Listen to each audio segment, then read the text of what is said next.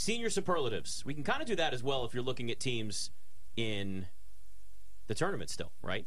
Uh, Right. I, I mean, to me, the biggest thing you look at first is who is the team that's most likely to win the whole thing. Because if, if you really break it down, there's only a, a couple teams I think that are true, valid teams you're, you're comfortable with as a national champion. Yeah, I think it's Houston. I think number one is Houston. You saw the way that they did Auburn in that second half.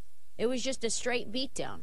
Their guard play is ridiculous. They've got depth on this team. Their defense is really, really elite. They're the most balanced team uh, in the country, I would say. They've pretty much been the most balanced team all year. Sasser is ridiculous. Shead is ridiculous. And Jarace Walker's probably going to be the top five top five draft pick in the NBA uh, draft this year. Yeah, I, I, and I like Kelvin Sampson. He has a bunch of fire. He's a really good coach.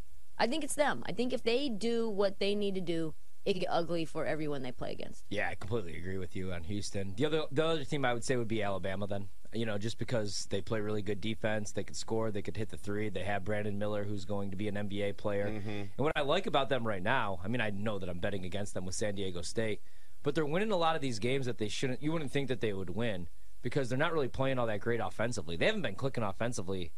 In the SEC tournament they were, but these first two tournament games, they just really haven't been getting it going. So I'd say Alabama and Houston; those are the teams most likely. Obviously, now that all the blue bloods like Kansas has been right, eliminated. Right.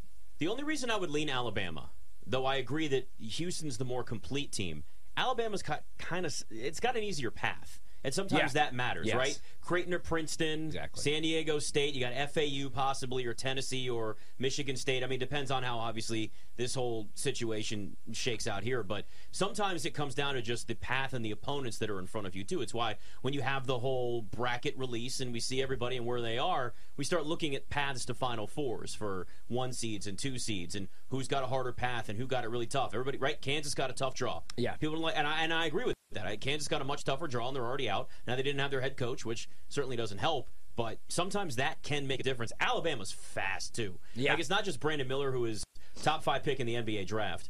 They are fast, almost seventy three possessions per game. Like they they play they play like the seven seconds or less Suns, and they just go. Yeah, I know. And, and but that's the thing, man. They could also slow it up. Like they could win rock mm-hmm. fights too. Mm-hmm. I agree that they have the easier path. I would love to see a neutral game, Houston and Alabama, because they are the two best teams in the country. And I can't. And I want this for Houston because I feel like this is their last. I'm not going to say their last shot, but you know, the last couple years they've been the best team, and a couple years ago they couldn't hit their free throws. They're so good defensively. I know they don't play in the best conference, but I really want this for Kelvin Sampson. Yeah, I think uh, UConn would beat Alabama.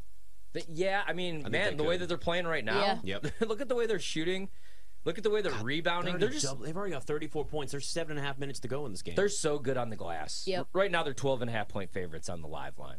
I mean, this could be a blowout. And Arkansas all of us has are- dudes too. Yeah, and all of us are, you know, fans of Arkansas, but you didn't hear any of us being like, "Oh, I need to jump on Arkansas No. plus 12 and a half." You're like, No, "Oh, you know, I think I might just take my L and go home." I stayed UConn the whole way, and I just uh, they are. By the way, their rebounding margin plus eleven in this game. And, and they Plus were what? eleven And- already. Exactly, man. And they were plus 28 coming, plus 29 going into this game. And that's the thing. Like, how do you defend them? Because they're averaging right now 36 points per game in the paint, and then they're shooting over 45% from three. So, like, double down on them in the post, and they kick it out to their shooters. They're really tough. You pretty much can't miss against them. That's what it is. If you're hitting your shots, you've got a chance. Even Danny Hurley can't blow this. right? Careful. Even There's always a way. Even the Muss Man can't get past. I, I, no, I know. This game's far from over, too. I mean, this is the NCAA tournament. Yep. Maybe it is time to jump on a and 12 and a if half you point look at spread. if you look at and I know this was in the the PK uh, Invitational, which was like a million years ago. It was the Nove- November 25th, which feels like you know six months ago. It's ago. Phil Knight Invitational for people that aren't as cool as Trysta. Just yeah, so you know. Phil Knight Invitational, one of the early non-conference calls it the tournaments. PK. She's cool like that. They they beat the hell out of Alabama, 82-67. Yep. Yeah. It was just never close. It was uh, just a beat down from the very beginning. I think that Sanogo in that game had 25. Brandon Miller had 30, and it didn't matter. Quinerly had 30. What? Yeah, he had 12, and it did not matter. So, yeah, I mean, it was just a game of uh, dominance. Yeah, and then like mid-season they got bored. That's what it seemed like. We Yeah. thought that they were, you know, kind of falling apart, and then they won eight of their last ten or nine of their Yeah. last ten. They look really good right now. All right. What about Now, taking out the two games we've got going on right now, obviously. Okay. Take out Arkansas, the Arkansas game and where they are. This will make sense in a second. Take out Michigan State. Teams most likely to lose this round. So the Sweet 16. Again, taking out the two teams that are losing right now because that's too easy. I would say probably Princeton. I go Princeton. Princeton is number one by far. For Oh, they're me. getting bounced tomorrow. Yeah, they're Yeah. getting bounced. I like Creighton tomorrow. I was actually surprised to see that go back to nine and a half. I think it's been a fun run for Princeton. They don't have the talent. I think, man, I heard a couple people today make the case for Miami. That scares the hell out of me. I have way too much money on Houston getting to the Elite Eight. I can see Bama as good as I just got done hyping them up. They have the easiest path. I can see them getting knocked off. Like if San Diego State, it's scary because they're a Mountain West team. Mm-hmm. But if they're able to play their game, and Bama has one of those games where they're not hitting shots. I know how good they are defensively. I just feel like San Diego State isn't getting enough respect just because of the conference they're in. But I don't want to say that because I said that about Utah State, and then they hit two threes the entire game, and I lost a tremendous amount of units. So I'll go Bama still, though. That'd be my pick as far as like top teams. As far as just like I know they're probably getting bounced, it'd be Princeton. I think Creighton wins that game and moves on. Everything else to me feels very up in the air. Yeah. You mm-hmm. know, I could see a scenario where Texas beats the hell out of Xavier, and I could see a scenario where Xavier hits every single three and is impossible to stop. They this Xavier team wants to get up and down. They're a very fast paced team, one of the best in tempos in, in all of college basketball.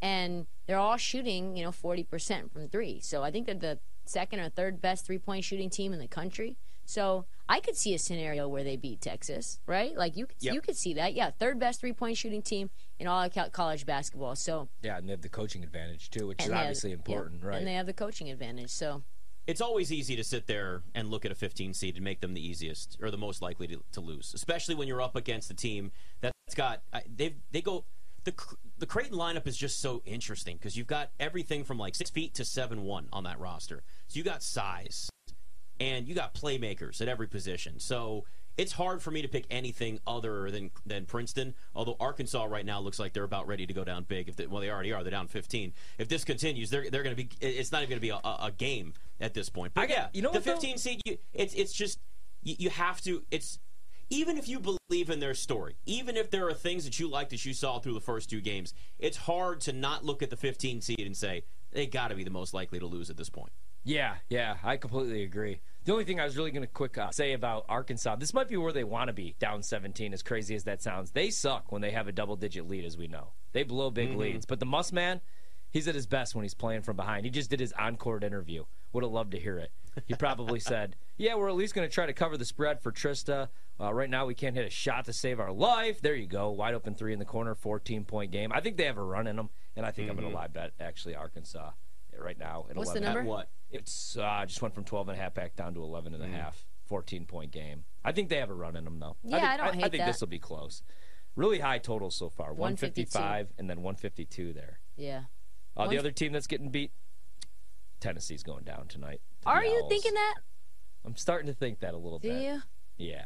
I- That makes me nervous. Yeah. That makes me. really Everybody's all high on Tennessee. I'm hearing how great they are defensively. I feel like people like just started watching Tennessee also last week. Like this team really struggles offensively. And Florida Atlantic, the problem is they've only played one top 50 team all season though. So who knows? I mean, they step up in class here. They're playing an SEC team. Maybe they get blown out, but I just I don't know. I think that they're going to win this game. I think that's what that number's telling you. It continues to go down. They're only plus 170 on the money line. I like them. Nobody gave them a chance against Memphis for some reason. What about team most likely to pull an upset? And by upset, I'm not talking about seeding. I'm talking about spread. That to me is where that's where the upset, or well, money line technically. It, that is what to me is where we're talking about upset. I'll cop out and say San Diego State since I really like them at seven and a half. They're only plus two eighty on the money line. I'd probably want something a little bit better. I'll say the Zags just because I've heard everybody today pick UCLA. They're the favorite in the game. If they're fully healthy, I like UCLA to go all the way to the Final Four. But we'll see. If no Bona tonight, obviously you know no Jalen, and now you're going against Drew Timme, who, I mean, that guy knows how to get buckets. He's one of the better college players of all time, at least of the last decade. I mm-hmm. don't know if he's going to be a great pro, but he's tough to stop. And if they could get any three point shooting, if any of their guards step up tonight, I think the Zags can win outright. For me, going into this day, it was Kansas State. They were an underdog, even though they were the higher seed against Michigan State. Obviously, they've got the lead right now, so it looks like it. I would actually go Xavier, maybe over Texas. Yeah. as something. They're four and a half point dogs. I think plus 160 on the money line. Yep, that's right. plus 160. So, I mean, there's a chance th- they're able to pull that off. Jerome Hunter's averaging 19 points a game through the first two rounds. Like somebody like that goes off, it makes the difference in what looks like it could be a close game too. So I, I would probably lean Xavier as tomorrow, and then again Kansas State right now coming into this was mine. I bet them to cover and I bet them on the money line too. Yeah, and I I agree with you, Ryan, about San Diego State. We saw the path uh, in terms of how you can beat Alabama. You have to be a really good perimeter defense. Yeah. You have to have good rim protection, force them into traffic, make them make bad decisions. They are privy and prone to turn the ball over, especially considering Brandon Miller is so young. If Brandon Miller gets taken out of the game because you body him up and you're super physical, other than him and Quinerly, they don't have a lot of crazy scoring. So I think that's the way to do it, and that's San Diego's San Diego State's game plan.